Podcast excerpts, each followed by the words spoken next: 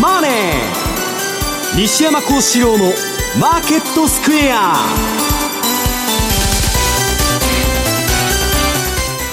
こんにちは西山孝四郎と。こんにちはマネースクエア比嘉宏と。こんにちはアシスタントの若林理香です。ここからの時間はザ・マネーフライデー西山孝四郎のマーケットスクエアをお送りしていきますさてこの時間の日経平均株価ですが現在157円11銭高い2万6647円64銭と。157円高。雇用統計を控えた週末ということでありますが、まあ、強い印象があるんですが西山さんどうでしょうか？いやまあねなんか今日は安倍さんのあれがありましたんでね、ねまあ、今、選挙中だからそのことについては一切あのコメントできませんので、えあの私、ツイッターの方で、まあ、あの海外の報道とかをあのアップしといたんで、そっちの方を見ていただきたいんですけど、まあなんか電話ばっかかかってきてですね、今、ぜいぜいって到着したんですけど、まあ基本的にはですね、ちょっとあのマーケットテーマが7月になって変わっちゃって、はい。今までインフレ、インフレって言っとったのが、景気後退だと、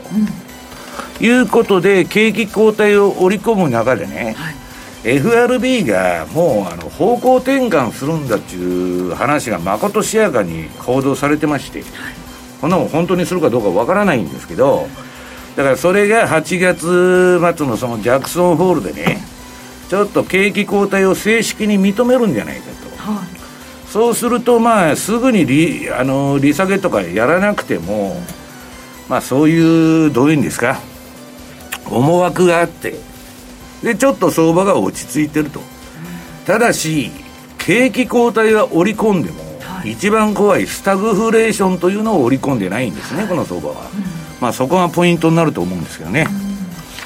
まあ、物価に関する指標、また来週、アメリカの、ね、6月の CPI なども出てきますけれども、それに向けた動きなどもこの後伺おうと思っています。なかなかこの安倍さんのニュースに関しては読みづらい、な影響というところでは呼びづらい部分があるかなと思うんですが、まあ、まだ何も分かってませんからそうですね。ね。為替の方もその一旦このニュースで反応する場面もありましたが、比嘉さんどう見てましたか？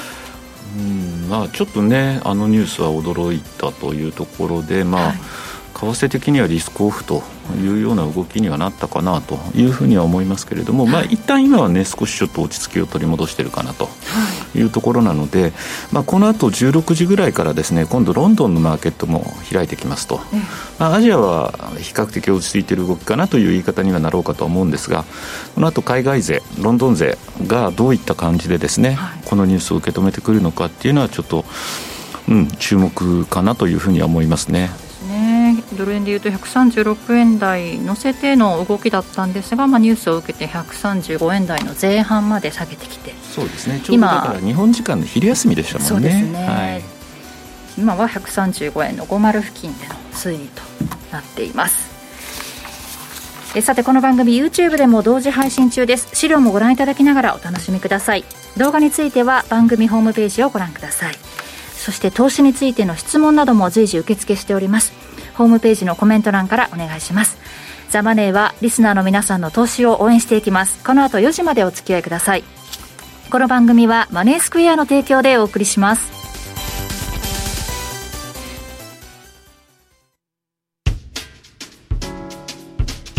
お聞きの放送はラジオ日経です。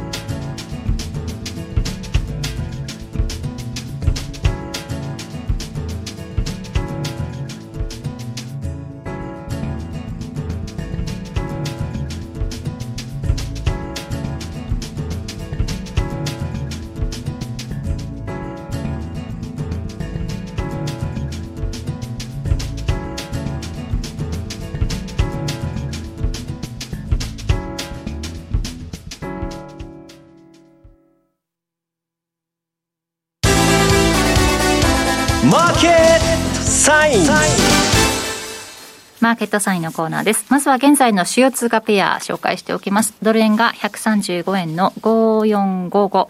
えー、ユーロ円が137円の55から59、ユーロドルが1.01の、えー、4851での推移となっています。ではまず今週の為替の振り返りについてお願いします、さん。はいまあ、今週、目立ったことというとですね、はい、やっぱユーロ売りが進んだっていうことなんだろうなというところにはなろうかと思います。で、ここからちょっと私、ぶつぶつぶつぶつちょっと言っていきますけども、まあ、えっと、今、ユーロドルの月足のチャートをですね、はい、ちょっと見ていただくと、まあ、今、1.01ミドルというようなところになってますと、そういう意味ではこれ20年ぶりの安値という言い方になりますし、はい、さらにはあのリーマンショックの時ですら、パリティというところっていうのは、かなり離れたところ、もちろんだから発射台が高いところ、今回と全く一緒ではないと。言ってしまえばそれまでなんですが、はい、まあ、逆に今、パリティ割れを試そうとしているということになるってことは、やはりそのウクライナとロシアの問題、まだまだ長続きしそうだということ、そ、ね,、れに伴って、まあ、今、えー、ユーロ圏、まあ、世界中がって言ってしまえばそれまでですけど、はい、消費者物価、インフレのが高まっているということで、まあ、ここからの経済、なかなか立ち行かなくなるでしょうと、はい、でユーロ圏っていうのはもうあの、いろんな国の複合体であるということを考えると、まあ、本来であれば、まあ、0.5でも本当に大丈夫なの、この7月の利上げというようなところにもなろうかとは思うんですが、一方で、そのドイツの経済と、じゃあ、スペイン、ポルトガルとか、イタリアとか比べると、そこをなんかこう、一つにはまたこう落ち着きどころを探るのもですね、はい、なかなか難しいと。利上げが遅すぎたんですね、まあ、まあこれも遅いと言ってしまえばそれまでなんですけど、でまあ、結局のところ、ここからの景気後退という懸念がですね、まあ、今のユーロ売りというようなところにまあつながってるのかなと。でまあ、チャートを見てもですね、ユーロはもうこれ、えー、今、売りのトレンドですよね。ユーロドルの冷やしで見ても、えー、標準偏差も上がってます週足で見ても同様ですね。ということなので、まあ、本当にここから先、パリティ割れというところまでいくのかどうなのかっていうところはあろうかと思うんですが、今日1.0140近辺まで売られたということですか、ね、そうですね、だからまあ、もうそんなに、あのパリティの水準時間の問題だと思ってるんですよですね、もうそんな言い方になろうかと思うんですね。でまあ、そう考えたときに、じゃあ、ユーロって今弱いよねと、はい、でも、2022年をこう振り返ってみるとっていうか、ここまでまだ、えー、年半分ぐらいしか過ぎてないんですけど、でも一番弱い通貨って円だよねと。で、ユーロが今売られててるってことは、えっ、ー、と、これ、インフレを助長する種という言い方にもなるわけですよね。そうなんだよね。欧州もだからインフレ率もアメリカと変わらないでしょ。いや、だからね、今8%だと。いうようなことを言ってても、もうこれ10%に乗ったって全然何らおかしくはないでしょうと。で、そんな時に0.25のちまちまでいいのという言い方にもなるし、で、そう考えた時に、翻って、世界で一番弱い通貨っていうと、円のはずなわけですよ。じゃあ、もしかしたら日銀はこの円安ずっと容認してるじゃないですか。うん、ということは、これでインフレを助長させるということを考えれば、彼らがずっと言い続けてる2%目標。この円安によって、いや、もうだって情報修正してね、2%達成って言っとるじゃないですか。そうなんですだけど、金融緩和はやめませんと。いや、だからね、そこがまたおかしいなと思いながら、昨日の昼休みに確かそのあたりのニュースが出てきたかなと。それで株が跳ねたっていう感じなんですけど。ね、何があっても、インフレになろうが何しようが、金融緩和は日銀としてやめんと言っとるわけだから。まあ、それは株は交換するかもわからないけど、まあ、あとは円安バーゲンセールでね、このところ海外から、まあ、日本の資産買おうと、まあ、不動産も含めてね、で日本ってね、諸外国と違って、あの不動産の取得制限ってないんで、買おうと思ったらどんだけでも、ね、イーロン・マスクが北海道全部買っちゃうとかね、そういうことも可能な国なんですよ。じゃあ、それ、日本ですかって言ったら、おかしくなっちゃうでしょ。だからまあ、なんか、こんなことでいいのかなという気がしますけどね。うんでね、そう考えたときに、だから、黒田さんの任期って来年の3月までだなと。いうことを考えれば、最後の最後ぐらい、自分が言ったことをようやく、まあ、約束は守ろうかなというような、そういう思惑もあって、円安に対しては何も言わず、で、逆にその通貨安がインフレ2%ターゲットに持っていけることで、はい、約束守ったよというように持っていこうとしてるのかなと言おうと思ったところに、でも一方で緩和策やめないっていう、え？そこでまた公約をね、達成するのはいいんだけど、そのスタグフレーションでね、金利、物価上がっとって、それって何なんですかっていう話でしょ？いや、だからそうなんです、そこでだから、じゃあ、今度、利上げに入りますよというんであれば、すごい整合性も取れてて、はい、その通りだねっていう言い方にもなるんだけど、昨日のその昼に、いや、緩和策はそのまんまやりますっていう。いそれだから次の日銀総裁、誰になるのか知りませんけど、その人が、まあ、馬場を引くというかね、まあ、そうなっちゃう可能性大ですよね。形でしょうね。だからそんなことをずっと考えてたら結局やっぱり上の人の考えることっていうのは一般庶民の私には理解できないなというようなことをですね、この1週間、ぶつぶつぶつぶつずっと考えてたと。いや、だから、比嘉さんはね、教科書通りの経済学に書いてある、その、金融政策上の中央銀行がやってると金がね、思ってるわけだけど、はいそんなのはもうどこにもないわけですよ。特に。最近はニュートラルで物事は考える世界金融危機のね、リーマンショック以降はね、さらに何でもありになっちゃった。うん、はい。で、まあ、あとそれ以外のちょっと気になることというところで言うと、まあ、アメリカの方もですね、まあ、上がったり下がったりと、10年債も結構下がるところまで下がってたよなと、今週ありましたけれども、まあ、そんなこんなでよく言われる2年債と10年債での逆イールドと、はい、まあ、これ、えー、っと2年債から10年債を引いたものなんですけれども、結局2年債の方が高くなって、10年債の方の金利が安いというような現象が3営業日今続いてるのかな、今日続く、またそういう状況になれば4営業日ということなので、そう考えると、まあ、今、ドルって、まあ、ユーロが売られてる、円が売られてるっていうことを考えれば、当然ドルが一番強いよねという言い方で、ドルインデックスを見ると、すこぶる強いわけですよと。まあ、ドル不足っていうかね、うん、このドル高っていうのは、いい意味じゃなくて、流動性の逼迫の兆候なんですよ。その可能性もありますね。で、まあ、そんなこんなで、ドルはしっかりと。で、ドルと円は同じ方向なんで、ドル円の方向性は、まあ、なかなか見出せないねと。またでもトレンドが出てきてるじゃんね。ドルインデックスはそんな感じですね。で、ただ、一方で、じゃあ株っていうところに目を向けると、まあ、ナスダック今日持ってきてますけど、まあ、また昨日は結構爆上げっていうような感じになりましたが、特に昨日だってなんか理由あるのというと、これもなんかこう明確なものがないまんま、まあ今日雇用統計控えてるんで、それまでのポジションを一旦えー、手締まったというような言い方にもなろうとは思うんですが、まあ、私自身は、まあ、前回出た時先ほど西山さんが言った、えー、っと、なんだっけ、あの、ジャクソンホールっていうところも、まあ、思うところはあるんですけど、その前に、ちょっと津田が使ってる資料、これを見ると、まあ、7月はニューヨークはなんとかも、ニューヨークダウは持つんだけど、8、9月がちょっと鈍くなるよねと。いうような株の傾向があるってことを考えると、それこそアメリカのリセッションっていうところを測る上で言うと、まあ、7月の26、27に FOMC がありますと。で、28日、ここでは、第2四半期の GDP 速報値の発表が控えてて、はい、えっ、と、前回、まさかのマイナス成長というようなことだったということなので、今回そこの速報値でまたマイナスと。いうのが出ると、テクニカル的にもリセッションだよねというような位置づけになってくるので、まあ、そこら辺ぐらいからですね、ちょっと徐々にやっぱり8月にかけてっていうか、8月相場に向けて、夏相場に向けては、ちょっとやっぱりまた株が不穏な動きになってきて、まあ、これまでのちょっと為替の動きというところもですね、変調をきたしてくるんじゃないかな、若干の調整があるんじゃないかなというふうにですね、ちょっと考えてきてるというようなところですかね。はい。なんか今、周りが相当騒がしかったんで、私も何を喋っていいのか、ちょっと困りながら喋ってましたけど。はい。ということで、まあ、そうですよね、これから夏というところなんですけれども、まあ、目先でいうと、来週からアメリカ決算発表ありますよね、うんはい、これまでいい、いい、いいっていうようなところありましたけど、はい、果たしてそのような勢いが、ここからもまだ続くのかっていう、うん、目先でいうと、そこら辺も注目っていう言い方にもなろうと思いますね。はい。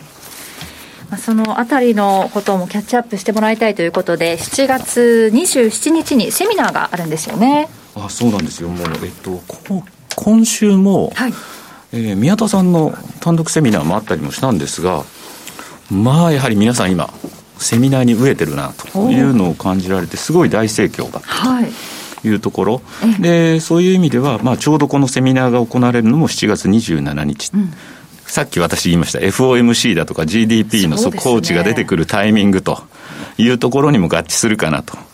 いうところで、まあ、そこで本当にまた流れがこう変わってくるのか、8月に向けてというところを、えー、確認する上でもですね、ぜひこういったセミナーにですね、うん、えー、足を運びいただければなというふうに思ってますね。宮田さんのセミナーも結構すぐ埋まっちゃったということだったので、はい、早めにお申し込みいただきたいんですが、7月27日水曜日6時からマネースクエアホールでアウトルックトラリピ戦略セミナーが行われます。高尾さん、そして西田さん、津田さんが登壇されるということです。これは津田企画ですか？じゃないって言ってましたよね、先週ね。首がかかってはい。でもまあ皆さんぜひご参加、ね、あの、くださいということでしたので。その会場の近くには私もうろうろしてると思うので。ですね、はい。結構ね、皆さん質問、そのセミナーの前後にね、うん。あの、リアルのセミナーっていうのはそれがいいんですよね、お客さんと触れ合えるっていうのはね。はい。聞いてみたいこと、ぜひ日傘を捕まえて 聞いてみてください。そして、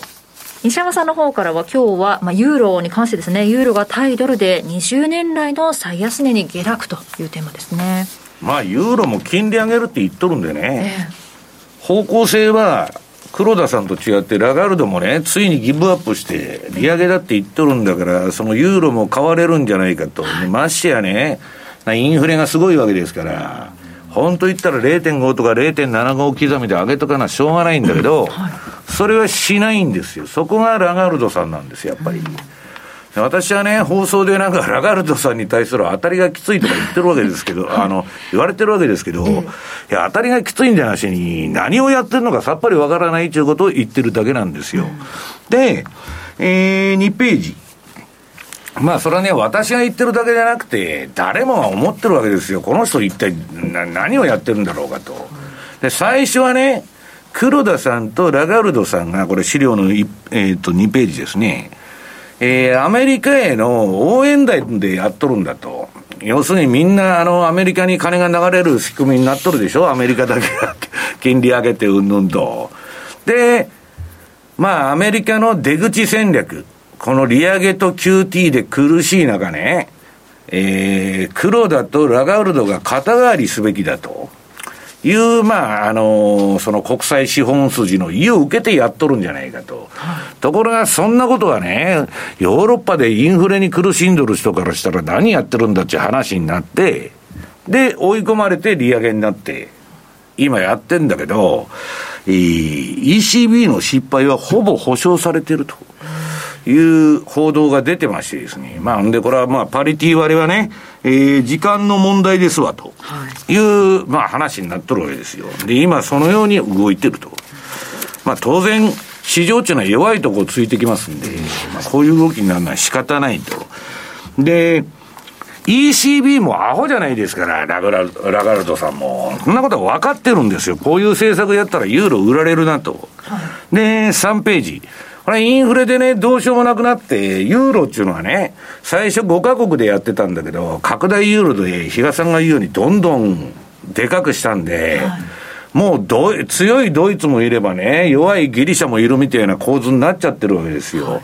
で、この前イタリアの国際市場が波乱含みでおかしくなったと。で、これがね、えー、おそらく、えー、ポルトガル、スペイン、もう経済ボロボロですから、現地の人間に聞いてたら、まあ、そこら辺、まあ、あそこは大体観光で食ってるんで、余計にこのコロナでやばかったんですけど、まあ、相当ボロボロになってると。で、ギリシャも観光でしょ？まあ、そこら辺が、ちょっとやっぱり危機の飛び火するということで、で、その ECB としては、そのパニック防止のためにね、利回り暴発あのを阻止しようということで、もう対策打ってるんだってことで、市場をなだめとるわけだけど、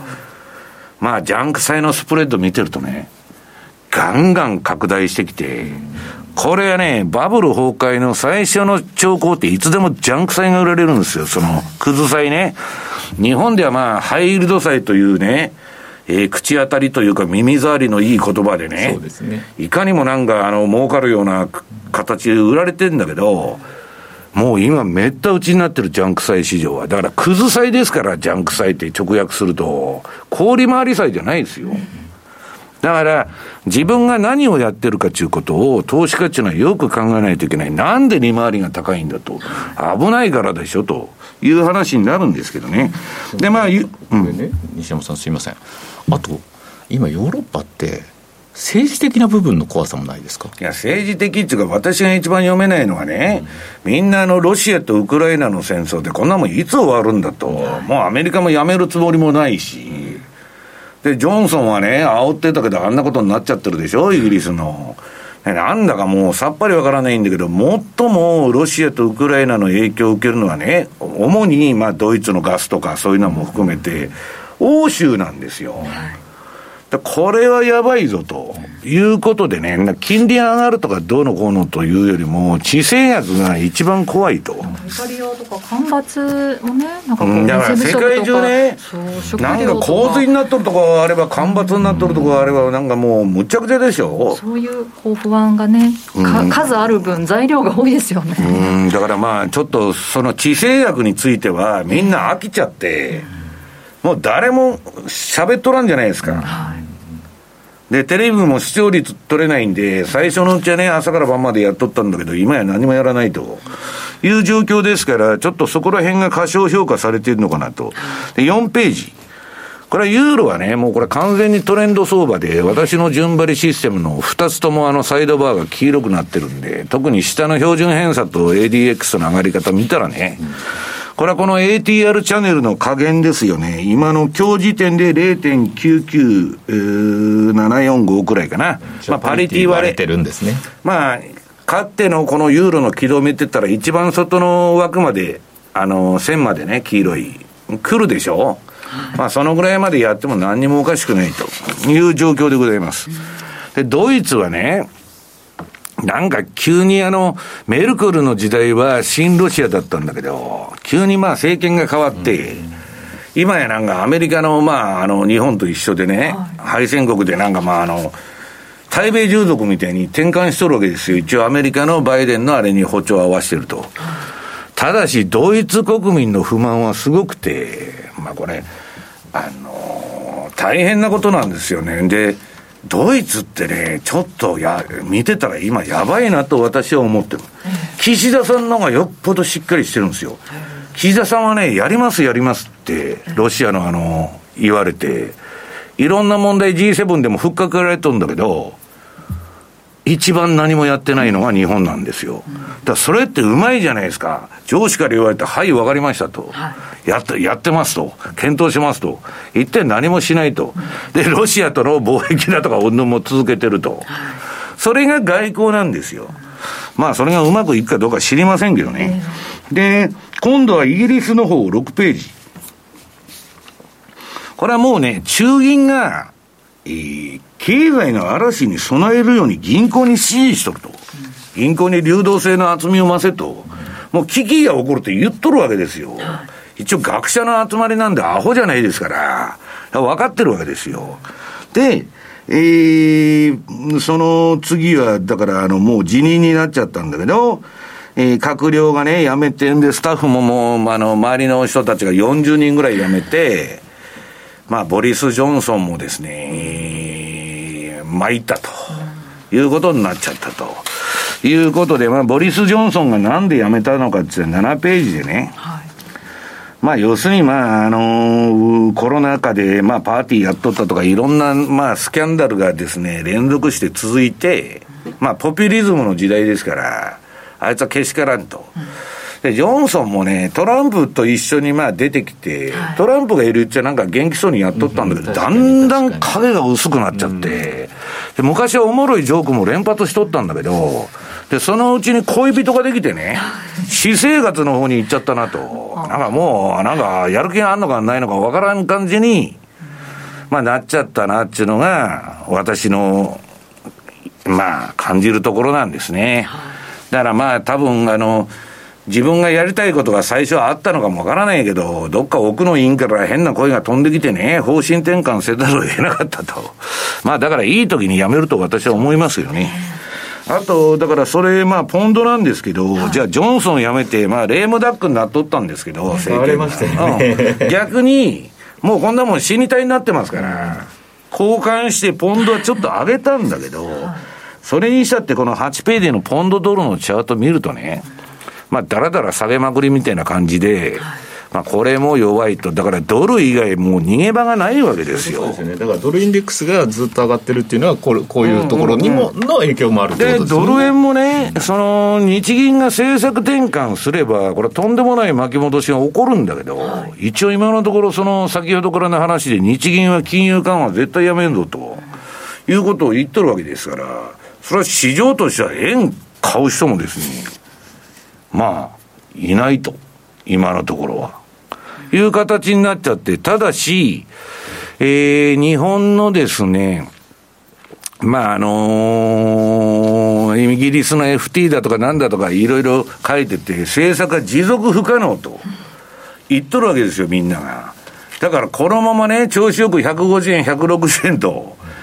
円売りしとくのも怖いっつうんで、はい、で、これね、まあ、あのー、私の標準偏差と ADX のあれ見たら、あのー、なんだ、メガトレンドフォローでは買いの相場になってるんだけど、これ、ピークアウトしちゃってるでしょ、両方とも。今、これ、典型的な調整相場なんですよ。で、それも横ばいでやってると。だからまあ、買いも売りもできないっていうのが今のドル円の状況ということですね。うんということで、まもなく大引け迎えますが、現在日経平均株価、上げ幅少し縮めて79円80銭高、26,570円33銭で推移しています。この後は鎌田記者の登場です。以上、マーケットサインでした。お聞きの放送は、ラジオ日経です。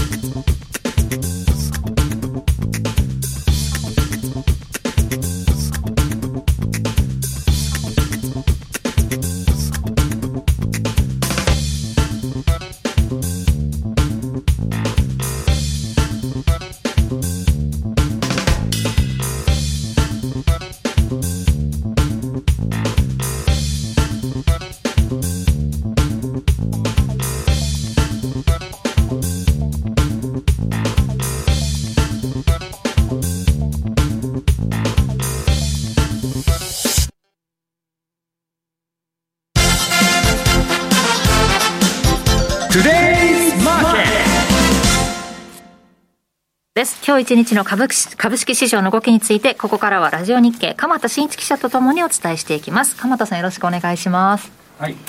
前の日のナスダック総合指数が2%以上の上昇率になりましたので、ええ。ー、日経平均も朝方から上げまして、ええ。ー、前場の段階では日経平均は400円近く上昇する場面も、ね。えー、ありましたね。はい、ただあの、昼休みに安倍元総理大臣が銃撃されたことを受けて、はい、まあ、当然これは悪材料ですので、えー、5番に入って上げ幅が縮小、はい。えー、そして、えー景気ウォッチャー調査が、えー、今回あの2時、午後2時に発表されているんですけれども、はい、えー、日本の先行きの業況判断あの、日本の先行きの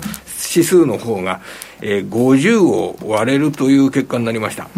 あの6月において47.6という数字で、えー、前月と比べると4.9ポイント低下、はい、えー、この50割れというのが4か月ぶりの数字でありまして、えー、中身を見ますと、あの電力代ですとか、えー、ガソリン代の上昇が企業の、えー、利益面に与える影響ですとか、はい、えー、値上げが消費に与える悪影響ですとか、あの半導体不足でサーバー機器の納入が遅れてるですとか、うん、まあ、そういった要素があかなり日本の、えー、個人の方々や企業の見通しの、うん、えー、先行きを圧迫しているというようなことが明らかになって、あの全体の伸び悩みに、えー、午後、つながっているという形ですね。雇用なんかも悪化したと、その先行きで47.6ってことですね。結構、他の国と比べるとですね、うん、あのいい方向に、あの、移動、移動制限解除で、いい方向に向かっていたというふうに捉えられてたんですが、うんはい、日本もかなり原材料の上昇や、国民生活におけるエネルギー関連の費用の上昇、はい、これが警戒されているという数字が6月の景気ウォッチャー調査で、まあ、うん、明らかになったという形ですね。うん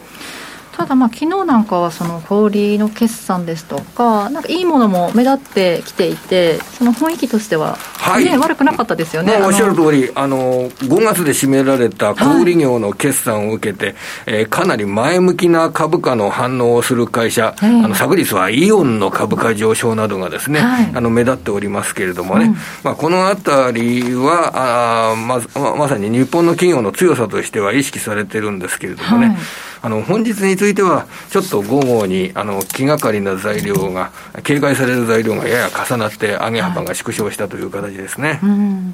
いあと、中国のその経済対策に関してのちょっと反応もありましたよね、はい、まあ、午前の段階では。こちらはですね、あのやはり来週にの金曜日に、あの中国の工業生産高ですとか、はい、あの小売売上高ですとかの6月分が発表されます。うん、えー、5月の段段階で中国の自動車生産が、まあ、4月のロックダウンが極まった時が、まあ、大体120万台ぐらいの生産だったんですが、はい、えー、5月の中国の自動車生産はおよそ200万台という形で回復。えー、それが6月もおそらくは上に向かうだろうというふうに見られておりますので、はい、あの生産の回復、消費の回復、えー、このあたりに自信が持てるような状態になると、えー、株式市場にとっては歓迎されるニュースということになりますけれども、うん、えー、これが来週の金曜日、はい、えー、中国の小売売上高、工業生産高の発表ということになりますね、うん、6月分です。またコロナが流行ってきてるわけですよね、はい、そうですね、この状況は、あの今の景気ウォッチャー調査のニュースに、えー、ネガティブなニュースとして上乗せしなければなりません。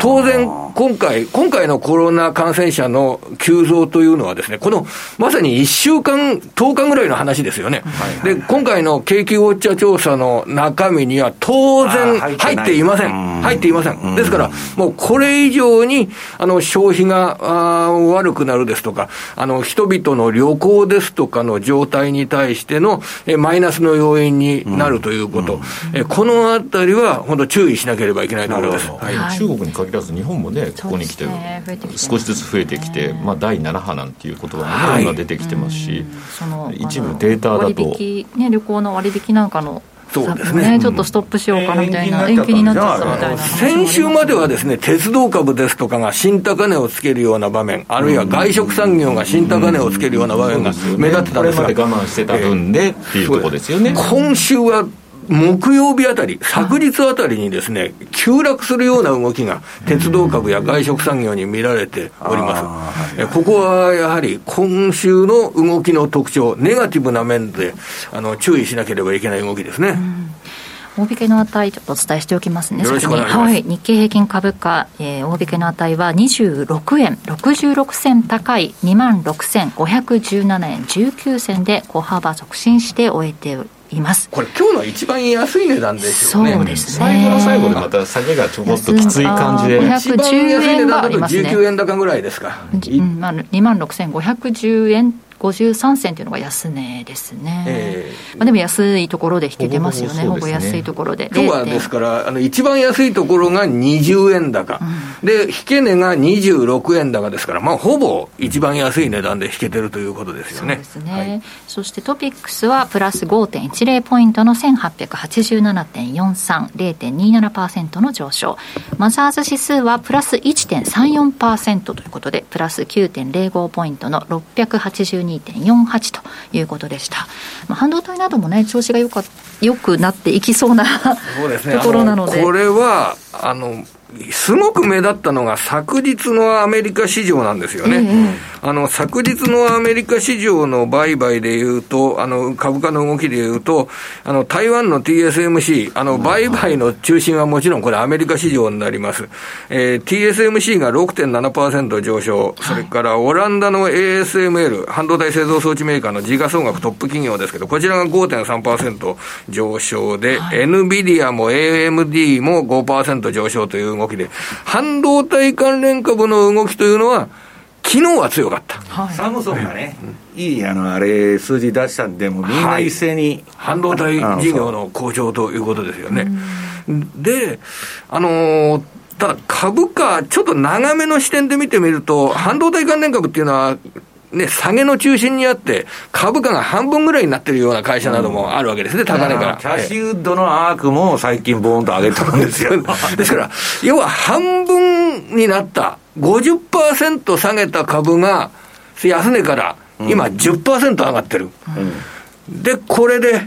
えー、乗っていいのかどうか。でもあのね、あの、場合によってはここが底値にならないとは限らない。だけど、底値っていうか安値をつけたから、まだ2日間しか経ってない。はい、で、安値をつけてから10%上がった。でも2日間しか経ってない。いや、地政学のね、今リスクが多くて ASML にしたってね、えー、アメリカがね、オランダに対して、ASML に対して中国に輸出するなと。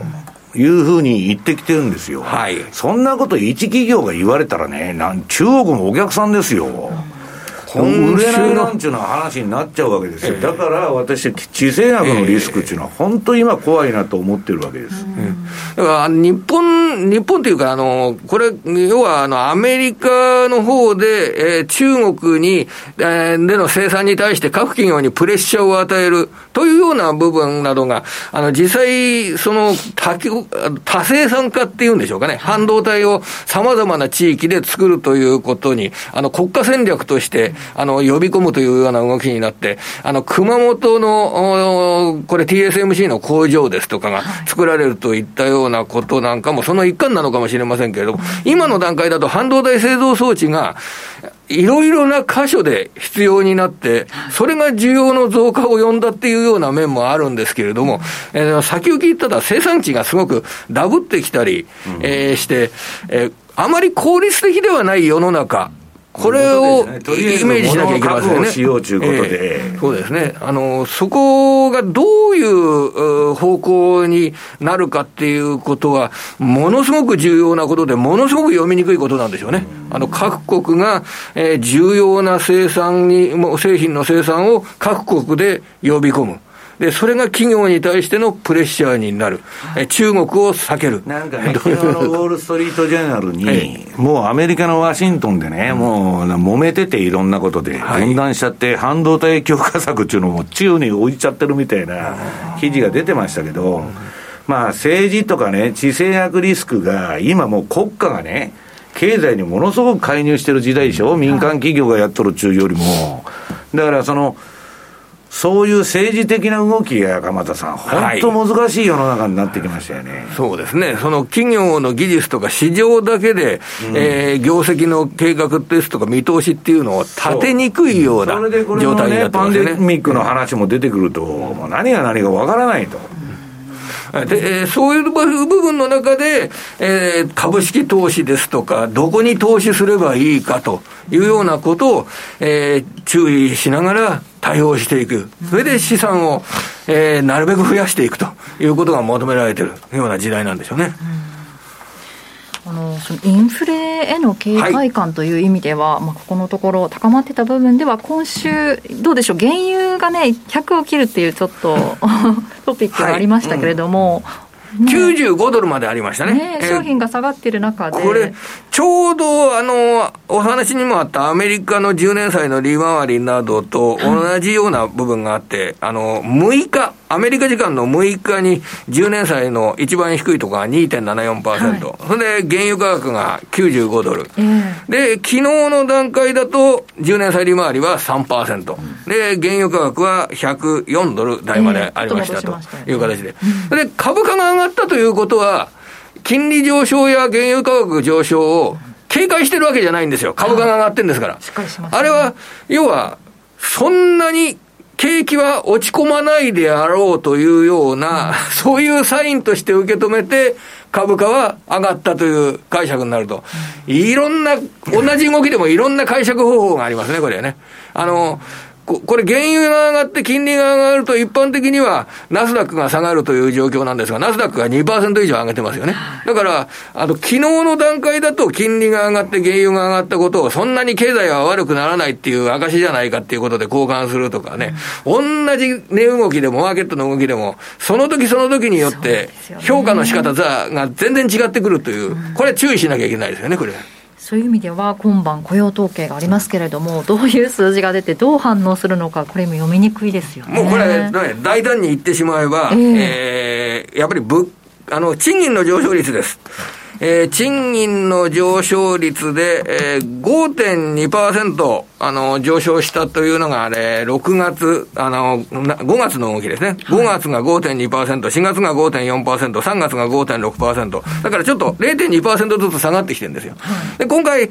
4.9%とかになると、おお、賃金の上昇率5%割ってきたか、インフレはもう進まなくなるんじゃないかっていうことで、はい、ナスダック総合指数がもうちょっと上がるとかね、うん、あのー、大胆にそんな考え方を持ちたいなとは思ってるんですけどね、あの、アメリカの金利で。すよね、ISM の製造業、非製造業のその各パートの部分で見ると、雇用って相当悪く出てましたよね、はい、直近のあれでも見てても。そうですね。で、ADP もなんかちょっと計算方法を変えるかなんかで、今回出してないんですよ。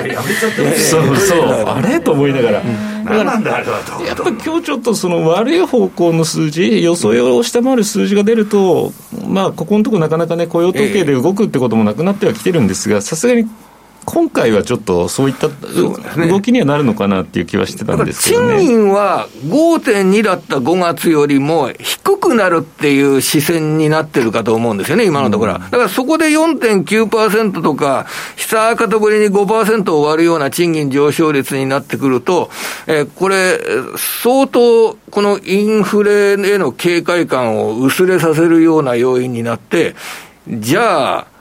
でもそれで超えなきゃいけないのが来週の水曜日発表の消費者物価指数になってきますんで、だからもう、インフレへの警戒感が払拭されるとかいうことはないんでしょうけれども、昔のね、あの雇用市場と変わっちゃって、2年間、ほど助成金とか給付金もらいましたんで、そんなね、鎌田さん、安い時給のとことであの働いておられるかという人が増えちゃって、でまあ雇用形態もね、今もう家で電話とパソコンさえあったら誰でも働けるわけだから、なんかちょっと今までのね、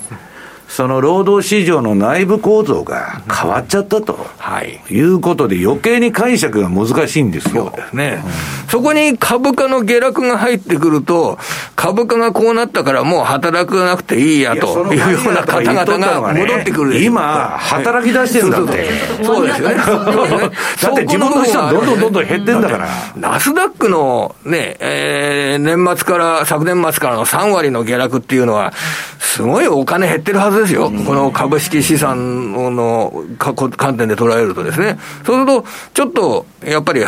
ね、体も鈍ってきたし、働かなければという意識が働いても、これはおかしくないですよね、これね。節約しようみたいな。する仕事とマッチングするかどうかのまた難しさもありますよね。そうですよ。でね、こんな辛い仕事はもうね、嫌だと。だって去年までタダで金もらってたんだから、いう人が増えちゃうと。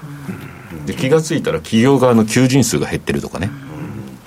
なると消費は落ちるのかなという FRB はね、失業率を下げてインフレを抑えるって、はっきりブレーナードさんが言ってるんですよ。失業率を下げるというのは、あの雇用者を減らが減ってもという、あの失業率を上げるという、ね、そうですね、あの、雇用が悪化してもということですね。もっと失業をね、増やせと、だからそれをね、一時的な、まあ、レイオフみたいな形でクビにしなくても、絞れ絞れって、政権が言っとるわけですよ。うん。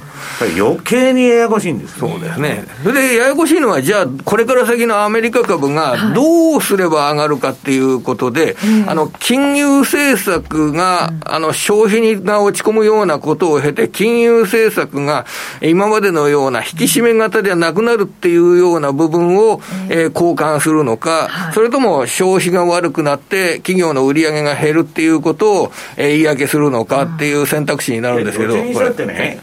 あの連銀とポートフォリオ通り動いとんだから、はい、とりあえず鎌田さん、利下げの観測が出てくるかどうかですよ、はい、それで私なんかご意見ですとか伺っても、やっぱり西山さんのおっしゃるように、そのアメリカの株というのは、金融引き締めがガンガン続いているときに上がった歴史はないという、うん、そういったことを言われると、やっぱり、でかいバックボーンは金融政策だから FRB に逆らうなっていうのはね、金ばらまいてるうちは買ってたらいいし、今絞っとるから、で、今度いつ買うんだっつったら、いや、閉めてるのちょっとやめますと、それだけのね、話なんですよ。今0.75の利上げだだからここまでね、まああの一応西側の資本主義国が、経済にね、政府が介入してきたことは勝ってないんですよ。今、どこの経済もね、鎌田さん、50%は政府支出、政府のばらまき金で一応景気がいいとか言っとるわけですから、もうそこのところに尽きると思うんですよね。はい。そうすると、やはり金融政策を読む上での来週のポイント、えー、あの消費者物価指数、あの8.6%上昇した、だからこの8.6%っていう5月の上昇率は、6月はこの総合だとまだ上がりそうだってことです。あの、食料、エネルギー、これまだ下がらない、6月が。でも、ただ、あの、食料やエネルギーを除いたコアの部分、これ6%超えていたものが5%、台に入るんじゃないかっていう見立てがあります、だけどね、一般人が苦しんどるのは食料とエネルギーでしょ、それ除いたインフレ指標なんか出して、だから誰が鎌田さんでインフレが収まっとるってなだか。ら だからここで今の段階で、食料とエネルギーを除けばっていう話をしても、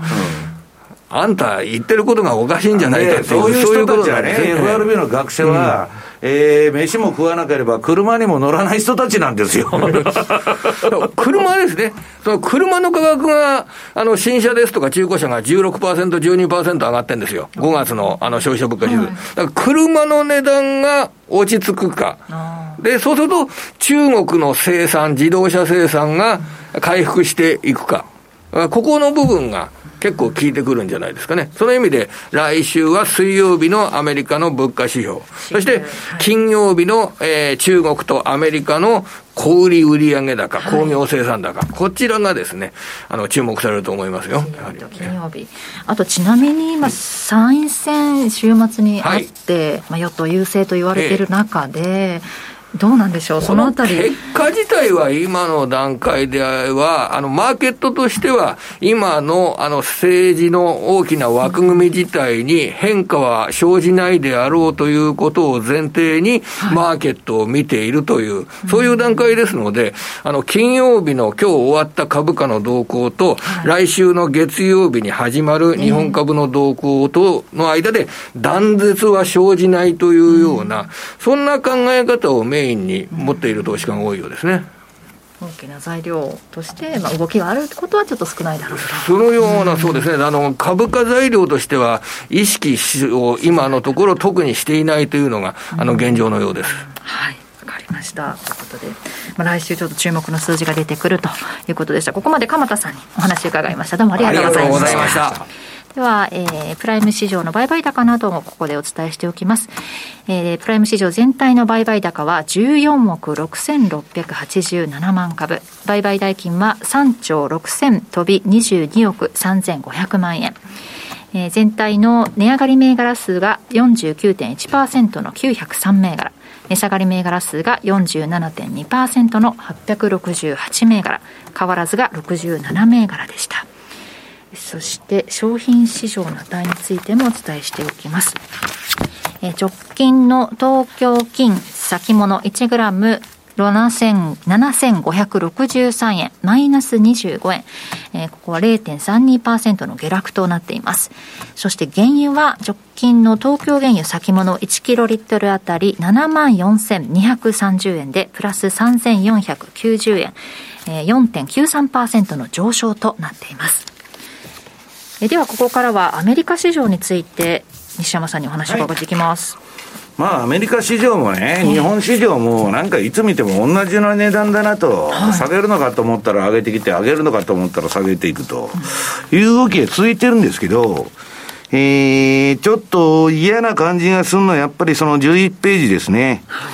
まあ逆イールドになっとると、これまあ FRB はね、2年、10年逆転したって、景気が後退しないんだみたいなこと言っとるんだけど、いや、それはそうじゃないでしょうと。勝って全部後退してるんだから。でまあこれが定着するかどうかなんですよね。まあだから今、比嘉さんが先ほど言ってたあれ何日だっけ ?4 日間ぐらいやってるの今3営業日。3営業日か。今日やれば4営業。まあだから、先行きはね、結局あの、長期の金利上がらないっていうのは、まあみんなね、もうリセッションに入ってるってことはアメリカ人もね、よほどのリテラシーがない人以外は分かってるわけですよ。で、問題はリセッションは織り込みつつあるんだけど、スタグフレーション。この不景気の物価高。だからアメリカがね、利下げしたら一時的に株はバーッと上がるかもわからないけど、それでまたインフレが走っちゃうと、余計にね、えー、またすごい下げを襲ってくるみたいなことにもなりかねんということなんです。で、まあ先ほど言いましたように、あの、行き詰まる、まあ、あの、なんだ、えー、米民主政治と、もう民民主党の中でもね、共和党も分裂して、民主党も今分裂してます。はい、だもうむちゃくちゃになってる。だから、えー、バイデン対トランプみたいなイメージを持ってる人も多いんですけど、もうトランプもめちゃくちゃ叩かれて、あの例のね、あのー、選挙の時の事件で、あの襲撃事件でね、これで、まあさすがね、えー、反脆いと言われる、あのー、ずる賢い民主党らしくてですね、12ページ。バイデンは方針変えたんだと。はい。要するにトランプをこれまで名指しでは批判してなかったんだけど、トランプ叩きに一戦出てきた。もう景気も悪い。株も冴えない。ね、内々尽くしの中で、えー、支持率どんどん落ちてると。そうするとね、またこの前勝った構図と同じ焼き直しでね、バイデンなんていうのはどうでもいいんだと。トランプが嫌だっちゅう人がアメリカに半分いるわけですよ。そいつらに訴えかけて、中間選挙勝とうと。まあ非常にいかにも民主党が考えそうなせこい作戦ですけど、まあそれに乗る人もたくさんいるわけですよ。だから、まああの、選挙方針は、えー、転換したと。で、当然ね、バイデンとしても、じゃあ株がこのままだんどんどん下がるのもいいと思ってないわけですよ。いくら方針転換したっちゅう、方針転換したっちゅうのは、半ばね、比嘉さん、このインフレも、まあ、株をバブルに持ってこうという作戦もどうも失敗だという感じで方針転換してるんだけど、まあちょっとその、やっぱりあんまり株が下がるのはね、良くないと。まあ景気悪いってことになったらバイデンやめろっていう話になってきますから。さすがにあれですか。ロシアのせいで株が下がってるっつって、それで、あそれはもう嘘であることがめくれちゃってますでしょ、自分が任期中に散々あって、で、プーチンが、あのなんだ、ウクライナ侵攻してから乱攻撃してるだけで、何も、あのプーチンのせいじゃないんですけど、まあ、それはともかくね、で、今度この人は環境問題で売っとるわけですよ、グリーンニューディールっつって。で、言ってることとやってることが違うのはね、まあ、ダブルスタンダードの国、アメリカらしくて、一方で石炭もバンバン買うとると。で、何なんだと。いう話ですよ。だから、自分の足元が暗くなってきたら、ドイツだってね、ロシアから買うわけですよ、ガスも何も。だから、まあ結局ね、なんかあのー、どういうんですか？政治家のレベルはね、世界的にすごく下がってて、私はね、今の相場っていうのは地政学が一番怖いと。一体なんかやっとる政策がもうよくわからないわけですよ。整合性も何もないし、気分次第の出たとこ勝負と。まあ、本当はね、出たとこ勝負でなしに、これ、プラン B、プラン C つってアメリカのエリートが考えとるんだけど、比嘉さんが言うように浮世離れしたやつが多いんで、ね、自分は人生の勝ち組だと、絶対間違いませんちゅうね。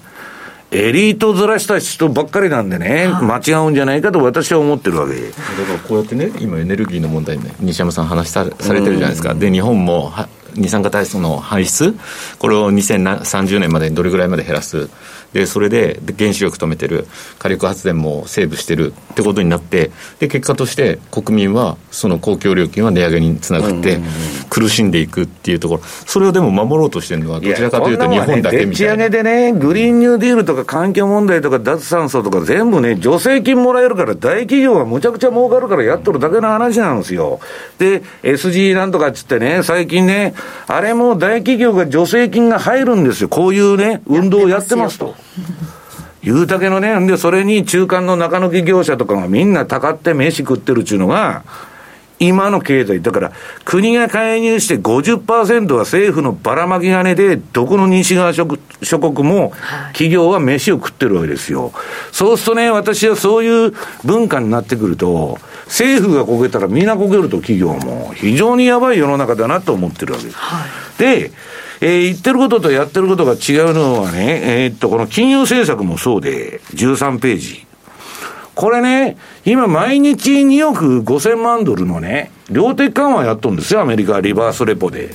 ね。QT やっとるはずでしょ、比嘉さん。QT は一応形のやってんだけど、隠れ QE っつって今度は金ばらまいてるわけですよ、金融機関に。一体ね、これ本当に量的縮小とか引き締めなんてやってんのというね。だからアメリカの株がドスンと下がってこないのは、この隠れ QE の影響があって、ポートフォリオがね、増えてるのに、連銀の。下がりようがないっていうことを言う人もいるわけですよ。で、今度閉めてる閉めてるって言って、これまあ先週もやったと思うんだけど、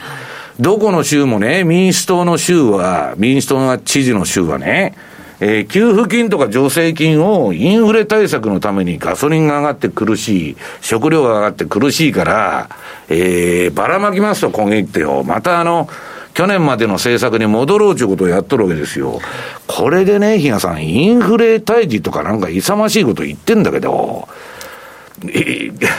こんな財政出動というか、あれやってたら、インフレがさらに行くじゃないですか。で、労働市場でね、じゃあ、これもっとくれっちゅう話になるじゃん、給付金を。な、働いてくれるかと、時給1000円ぐらいでね。もっとくれくれとくれと。日本もね、老人が岸田さんなんとかしてくれと。くれくれくれと。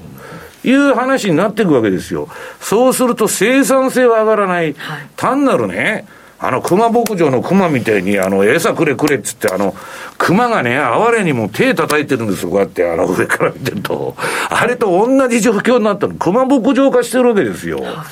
だから、まあ、こんなことで大丈夫かいと。で、14ページ。まあ、日経平均はね、だから上がったり下がったり、まあ、あの、えー、国家管理相場ですから、まあ、横ばい気味の相場が続いて、これ、平さん、トラリピができるっていうか、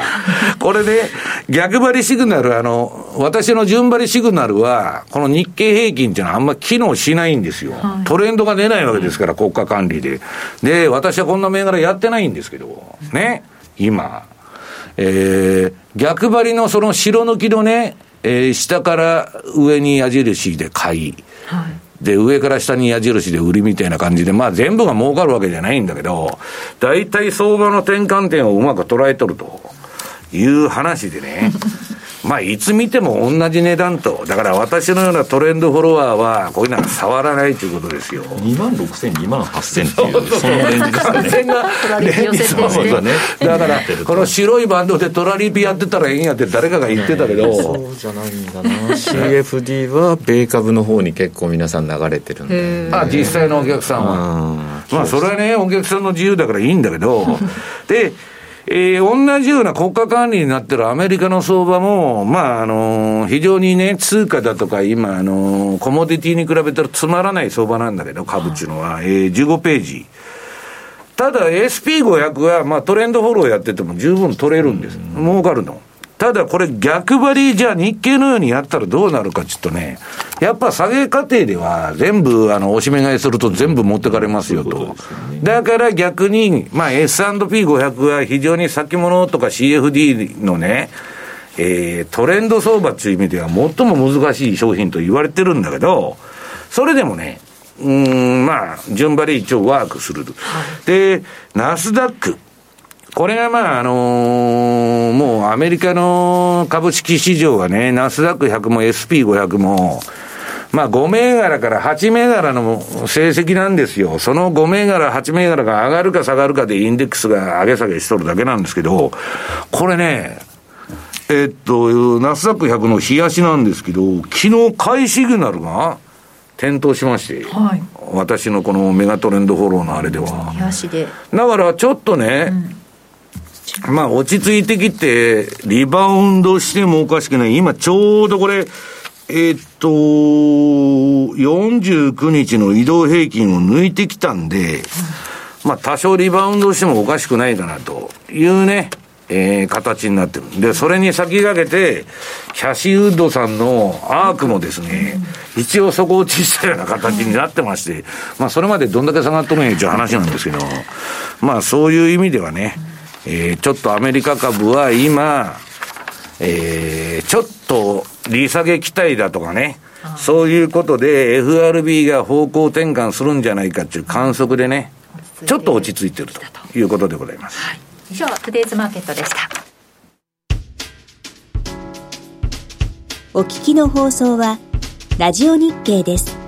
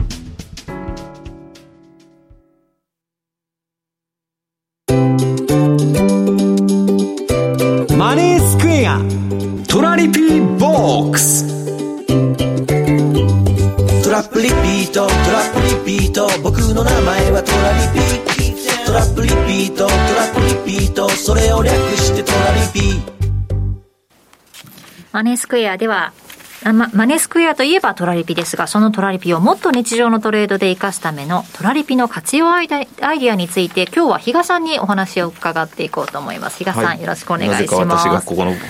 えー、パートも担当することになってしまって、人がいないっていうだけの話なんですが、ね、はい、まずはじゃあ OG9 位あのさらっと見ていこうかなというふうに思うんですけれども、はい、OG9 位ですね。はい、まあここのところですね、割と結構値幅は出てるのかなと1日あたりのですね値幅も出てて、でまあダイヤモンド戦略でいうとこの1.10より下がコア、はい、10より外の部分をサブレンジみたいな言い方をしてるわけなんですが。まあ、そのあたり、1.1割り込むんだけど、また戻る、そういったところで。儲かってるっていう話が飛んでるからね、あとは。だから中国のやっぱ景気刺激策に対する期待がロックダウンとかそっちの方がどうなるかってことですよね。そうなんです。だからそこの部分でまだ引き続き、えー、引きみたいな。5ドルにが、まあ、あのー、優位というような形で動いてるわけですが、まあ、来週、またニュージーランド、えー、まず間違いなく利上げするでしょうということなので、まあ、そこで少し流れがどう変わってくるのかなっていうところは見ていきたいかなと、ただ、チャート上見てると、はい、ここのところね、1.0950近辺まで下がるか場面もあるんですけど、一旦そこからまた切り返しになってるんですよ。だからもし次、何かこう、あの、コアのところでの定着というところを考えるには、その1.0950を下抜けていけるかどうか。まあ、このチャート見ると全部止まってるもんね。そうなんです。綺麗に似たようなところで止まってるのが、そこがまさに1.0950よりちょっと上ぐらい。というところなので、まあ、そこをちょっと意識していただければなというふうに思います。うん、で、まあ、えー、ダイヤモンド戦略のパフォーマンスというところで見ると、まあ、すいません。えっ、ー、と、計算上出せるのが7月の5日終了時点というようなところなので、まあ、この時までは、まずまず回ってたよねという言い方、そこからまたちょっと5ドル買優勢になっているので、若干評価損の方がですね、ここで示しているものよりもですね、また多分今日現在であれば増えてるという言い方にはなろうと思いますけれども、はい、まあ、似たようなところでですねパタパタパタパタしてくれてるというところではですね、まあ、引き続きこちらの戦略継続という言い方でいいのかなというふうに思ってますし、まああのそうですね、実際だ、だから来週のニュージーランド政策決定会合の中身、その後の動き、ここ一つ目先注目していきたいなというふうには思ってる次第です。これで10回リピートしてるんですかね。まあ本当だったらこんなもんじゃこんなもんでもないんですけど、その前からでもなんか4回だ5回だみたいな話に多分なってたはずなんですが。本当にね、一方向にちょっと動き出した時の勢いっていうのを、私もあのずっと見てきてたので、どうしてもどっかにそれが残ってるんですよね、だからなんかそんな10回って言われても、まだな、うん、って思うところもあるし、ここのところだから。材料があるときは、ちょっと見ものですよね。そうですね、あとはだからちょっと中国景気というか、あのそれこそだからロックダウンがまた、あの行われるのかどうなのか、まあ、当然その影響っていうのは、オーストラリアに対しては影響大という言い方でしょうし、一方でね、だから石炭のマーケットに関しても、はい、中国は中国で国内でやってしまって、えーオーストラリアとちょっとそこら辺は相入れないところ、うん、ちょっと外交の部分ではオーストラリアと中国ってぶつかってるところも多々あるので、はい、まあ、あの今のところはまだそこが機能してないっていうだけなのかもしれないんですが、いずれそういうところもですね露見してくる可能性はあるのかなというふうには思ったりもしてますね。うん。来週の動き、またそのパフォーマンス結果についても注目したいと思います、まあ、だからあとあれかもしれないです、OG9 位一択でやるっていうようなことよりも、はい、今週なんかでいうと、それこそだから、えーと、昨日なんかはユーロポンド、そうですよね、ユーロ絡みは結構動いたね、ユーロポンドが結構動いてたっていうのもあるし、あるいはまあ最後のコーナーでお話しますけど、ドルカナダっていうのが、またかなりいい動きをしてくれてるという状況もありありますので、はい、まあ、そういう意味では、分散をさせておく、一つの通貨ペアでトラリピというよりも、それを2つ、3つ、はい、で、えっと、世界戦略ですよね。そうなんです、それって結局、OG9 位って、はい。まあ、どちらかというと東京のマーケットに近いじゃないですか、でユーロポンドはもちろんヨーロッパの市場が動いたときに材料が出やすい、はい、ドルカナダっていうのはアメリカ市場を中心に材料が出てきますというようなところありますので、市場間の分散をさせておくっていうのも、まあ、何かが動かなければ他のものが動いてくれればいいよねっていうそれはまさに通貨分散と、そうですね、市場分散と。いうようなですね言い方もできるかと思いますので、はい、まあ、そういうようなところもですねあの世界戦略のページが、うん、あの立ち上がってますんで、はい、ぜひそちらの方もご確認いただければなというふうに思ってます。複数取り組んでどれか動けば楽しいですもんね。はい、はい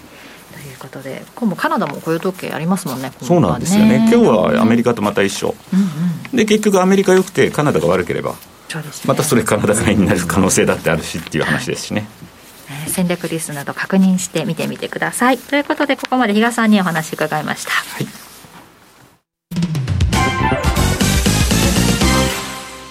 マネースクエア。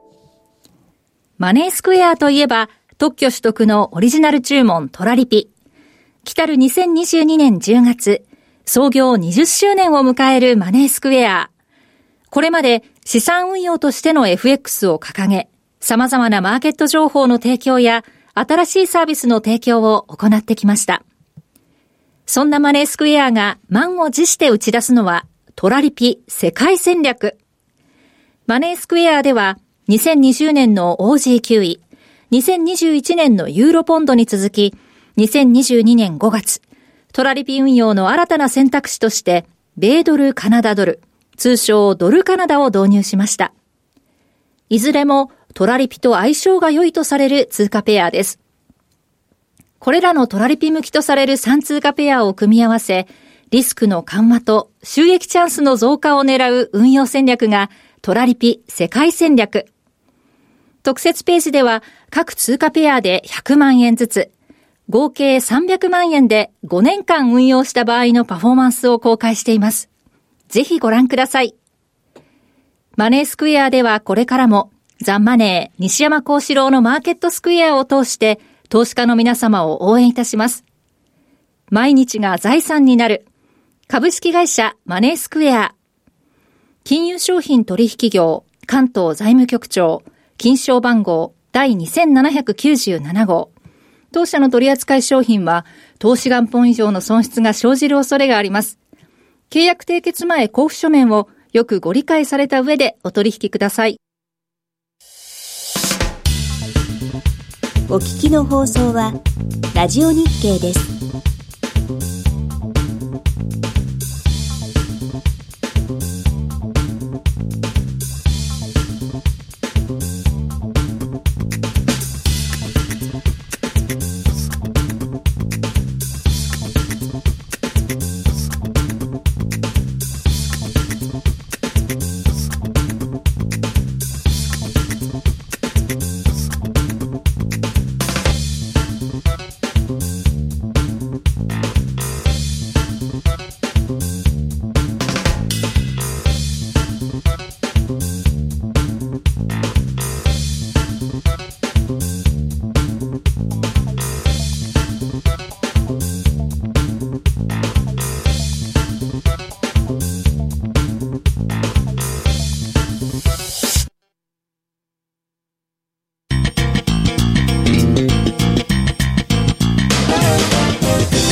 西山幸四郎のマーケットスクエアここでちょっとお詫びがあります。今、YouTube 配信でご覧いただいていた方は、えー、画面が止まってしまったと思うんですけれども、今、機械の影響で配信が止まってしまっている状況ということですので、今、対応しております。対応でき次第配信再開したいと思いますので、しばらくお待ちください。申し訳ございません。さて、ここからは、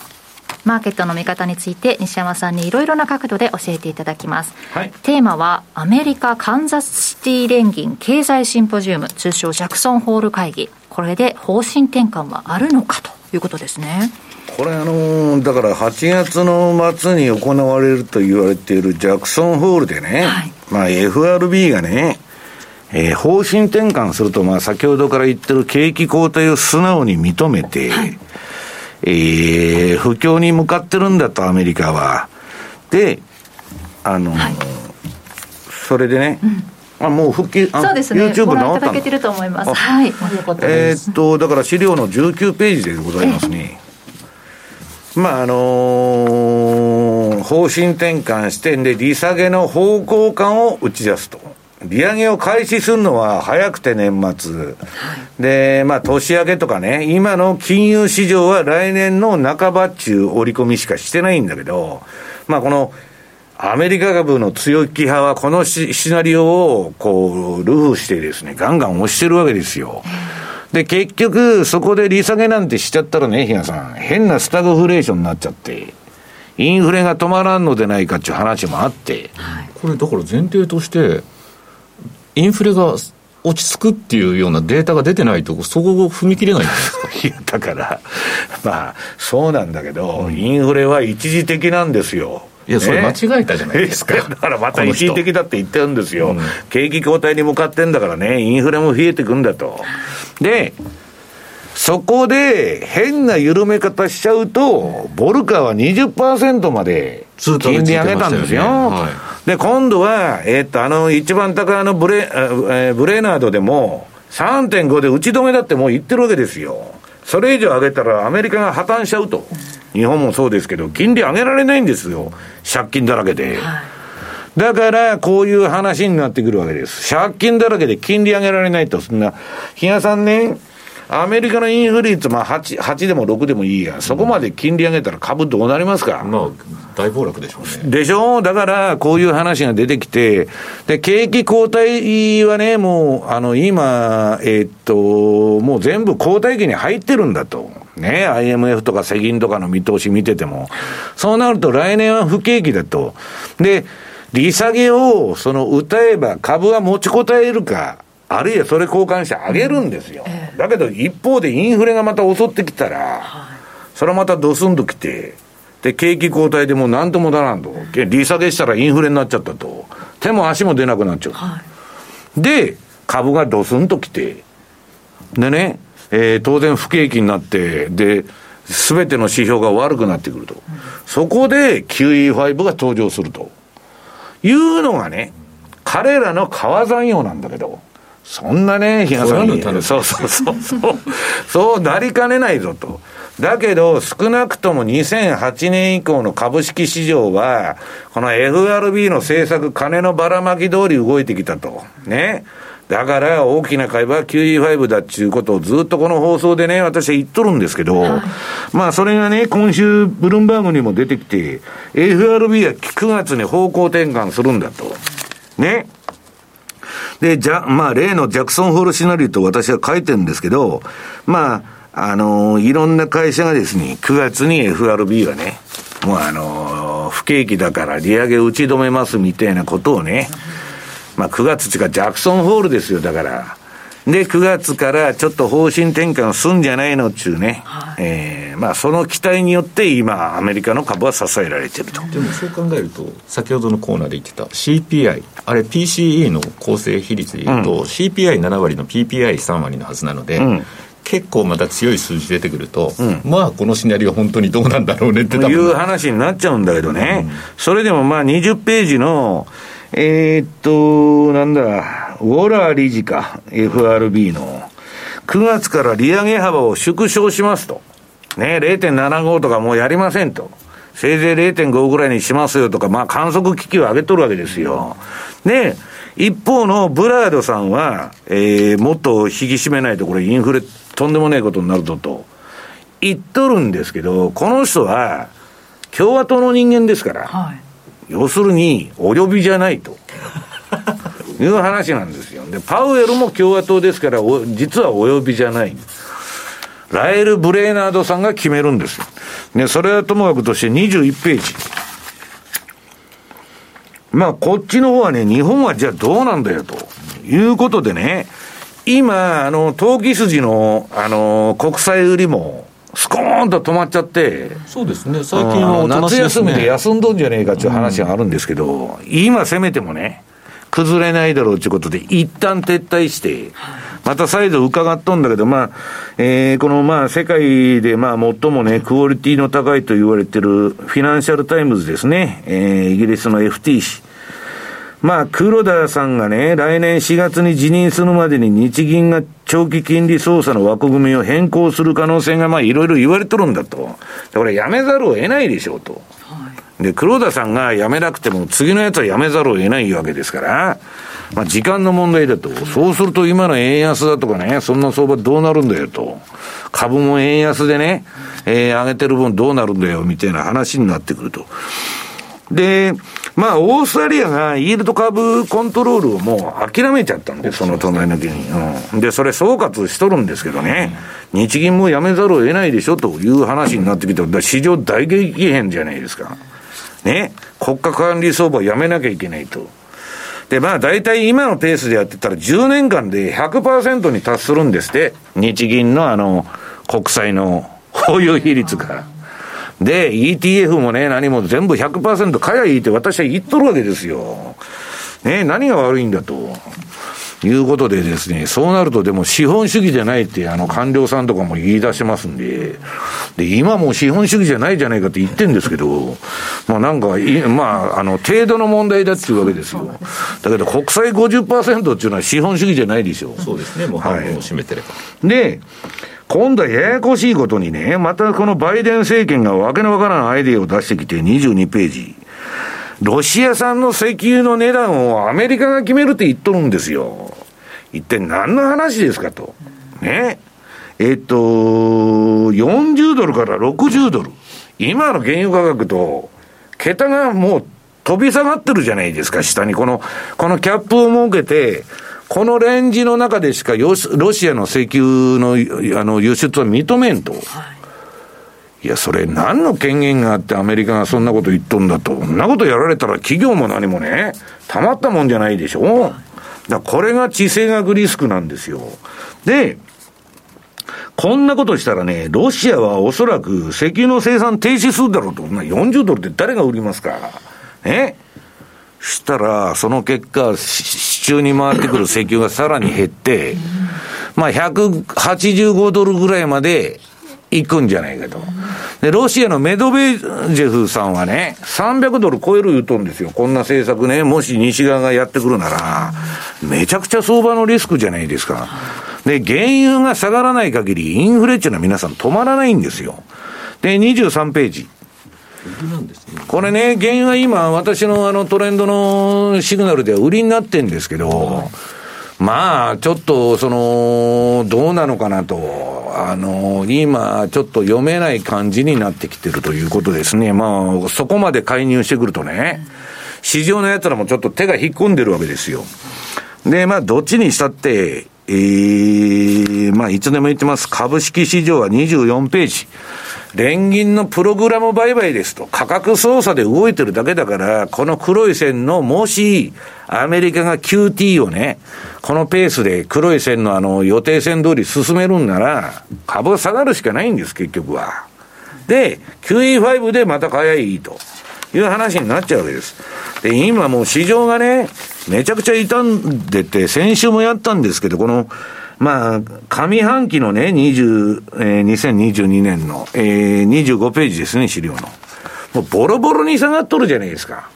ね、5割、8割下がっとる銘柄なんかもう、くっさるほどあるんですよ、アメリカに。だから、個人投資家も言ったんじゃったと。だから私はね、もう、皆さんに言いたいのは、とにかくストップロスだと、相場は。ストップに始まり、ストップに終わると。ね、企業業職、企業の評価っていうのはキャッシュフローに始まってキャッシュフローに終わるんだと。もうこの二つっていうのは不滅なんですよ。だから、ストップロスを置かない相場っていうのはこれからね、この先の見えない時代に、えー、やったらダメだということですね。まあだから、う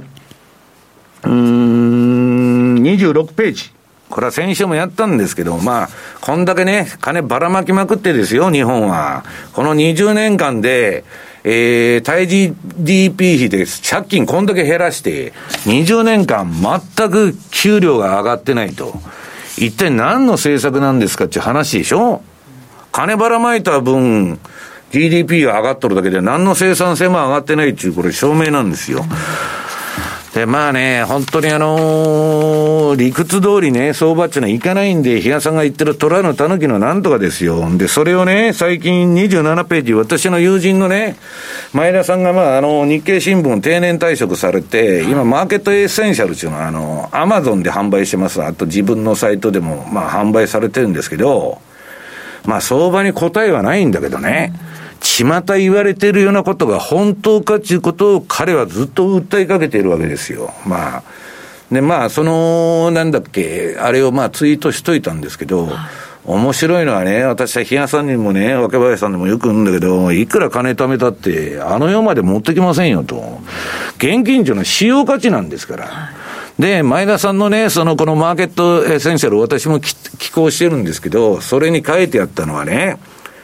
ね、はい、その、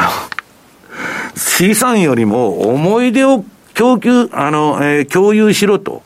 に、あの、よくね、あの、経験に投資しろっていうことを言うんだけど、自分のスキルを上げたり、世界中旅したり、いろんなことしたりしてね、よくあの、コレクションで物貯めたりして、ああと、あるいは毎日カップラーメンばっか食って、預金通帳眺めてね、えー、金貯まったっつって喜んでると。そんな人生何の意味あるんですかと。それはまあ、そういうのが楽しい中小も中にはいるでしょうと。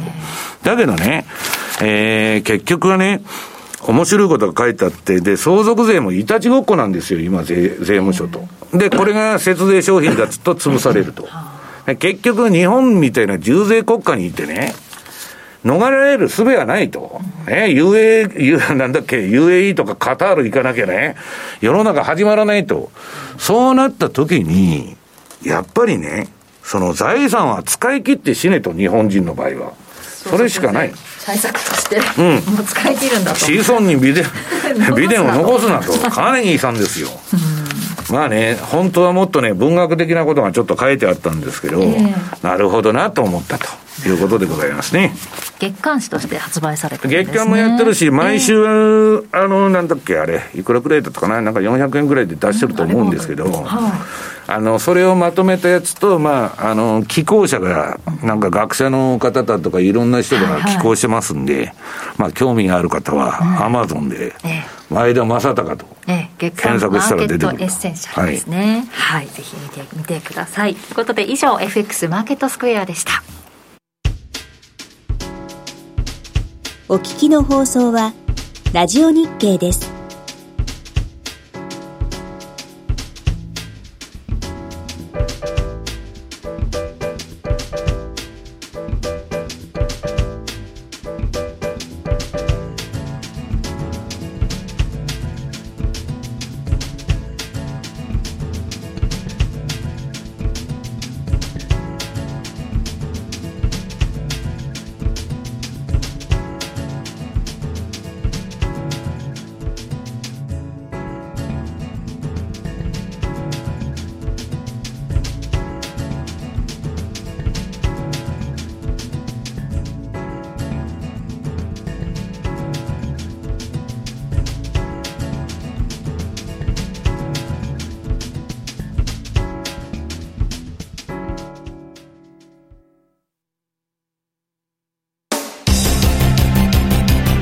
ネースクエア。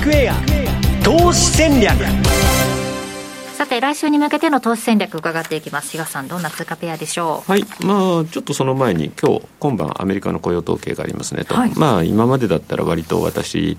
まああんまり動かないよねなんて西山さんと話をしてっていうところが多かったんです、まあ、昔は貿易収支雇用統計と、うんある時点からもう貿易収支は宙にあの置いちゃって、誰も注目してないと、で雇用統計も最近、誰も注目してないと。なんですが、そろそろやっぱちょっと意識しておこうかなと、本当にアメリカがリセッションに入るんだったら、求人の数だって減ってくるだろうし、で先ほど、ね、あの別のコーナーでは、賃金が落ち着いてくれば、インフレがなんかこう、落ち着いてくるんじゃないのみたいな話、そこをどう受け止めるかみたいな話ありましたけど、私はどちらかというと、この NFP、こちらでの推移を一応注目しておきたいかなというふうに思ってるので、まあ、これ、また市場予想をですね、下回るというようなところになってくると、まあ、その予想より弱かった場合に、まあ、反応がちょっと出てくるんじゃないかなというような感じでは一応捉えてますと。で、じゃあ来週以降に向けてということで言うと、まあ、WTI、先ほど西山さんの方の資料でもですね、まあ、ちょっとここのところ調整、まあ、どちらかというと今だと売りの、えー、トレンドというような形の、えー、形状、チャートを示しているわけなんですが、えー、まあその今までですね割とその資源国というところで、まあ、カナダという通貨はその恩恵を受けている代表でしょうねというところお話もしてて、まあ一時はもう去年なんかずっとカナダ円みたいな話してたんですが、はい、まあここのところはドルカナダというようなところでのお話をさせていただいてて、うん、でうちの方のでこの通貨ペアをですねリリースした直後からの動き見てるとまあ一回下がってまた全部利確して戻って反対の方向に動いてまた利確されてまた今ちょっと上行ってるねみたいな感じなので非常にまああのー、今多分その世界戦略の通貨ペアの中で一番面白いなと思うのはこの人かなというふうに思ってまして、はい、そういう意味でもだから今日は先ほど若林さんからありましたけど、カナダの雇用統計も実は隠れて発表があると、はい、でみんなの目っていうのはどちらかというとそのアメリカサイドの数字には当然注目いくんですけど、そこのカナダって意外とそういうところで見落としされがちと、うん、なので、まあ、それこそ今日アメリカのちょっと雇用が市場予想を下回るっていったときには当然のことながらドルカナダっていう組み合わせであればカナダの指標さえ良ければまた密かにそこでカナダドル買いっていう動きにつながって、まあチャートでいうと下に下がるっていうんですよね、はい、まあドルが売られてカナダが買われるっていう形になるんですが、まあ、この辺また動いてくれたら動いてくれたでですね、まあ、あの戦略リストの中で。僕はあの今ドルカナダやってんですよねずっとそうなんですか、うん、それはまた興味深いお話。いやまあだけどまあなんかよくわからん動きだなとジグザグジグザグね、うん、いやジグザグジグザグ。それがだから だからこそトラリピにはちょうどいいっていう言い方なんですよ。だからまあそういう意味ではあのー、まあ、カナダ円に関しては以前もお話した通り100円割れのところを狙っていきたいというのはずっとあって、はい、だからそれまでの間はこういうドルカナダとかっていうところでコツコツコツコツやっておいてでいざじゃあそういう相場が来た時にそそれまで貯めておいたものを資金をそういった今度カナダ円とかそういったところの通貨ペアに割り振っていっても面白いんじゃないかなというふうに、うん、ずっとそれは思ってるところですね。はいということでドルカナダ来週ちょっと注目、まあ、今晩の、ね、雇用統計の結果を受けて動くのかどうかちょっと注目してみてください。そして為替ドル円は現在135円の70あたりでの推移です、ね、ほぼほぼ今欧州勢が出てきてる、ね、欧州の内側ドイツからはもうマーケット空いてきてて、まあ、16時ぐらいで大体ロンドン市場のオープンという言い方なんですが、はい、やや円安方向。でもまあ落ち着いてますね 今のところはという言い方。そうですかね。はい、はいえー、岸田首相が、まあ、安倍総安倍元総理に関して、まあ、深刻な状況と聞いているというような、まあ、続報ではないですけどコメントが入ってきているという状況ですよね。こういうことはね。ね。あの日本って安全な国の代表格みたいなところあったんでちょっとショックは大きいですね。不を祈りたいと思います、はい、ということで今日ここまでのお相手は西山幸四郎とマネースクエア比嘉宏と若林理香でした。さようなら。この番組はマネースクエアの提供でお送りしました。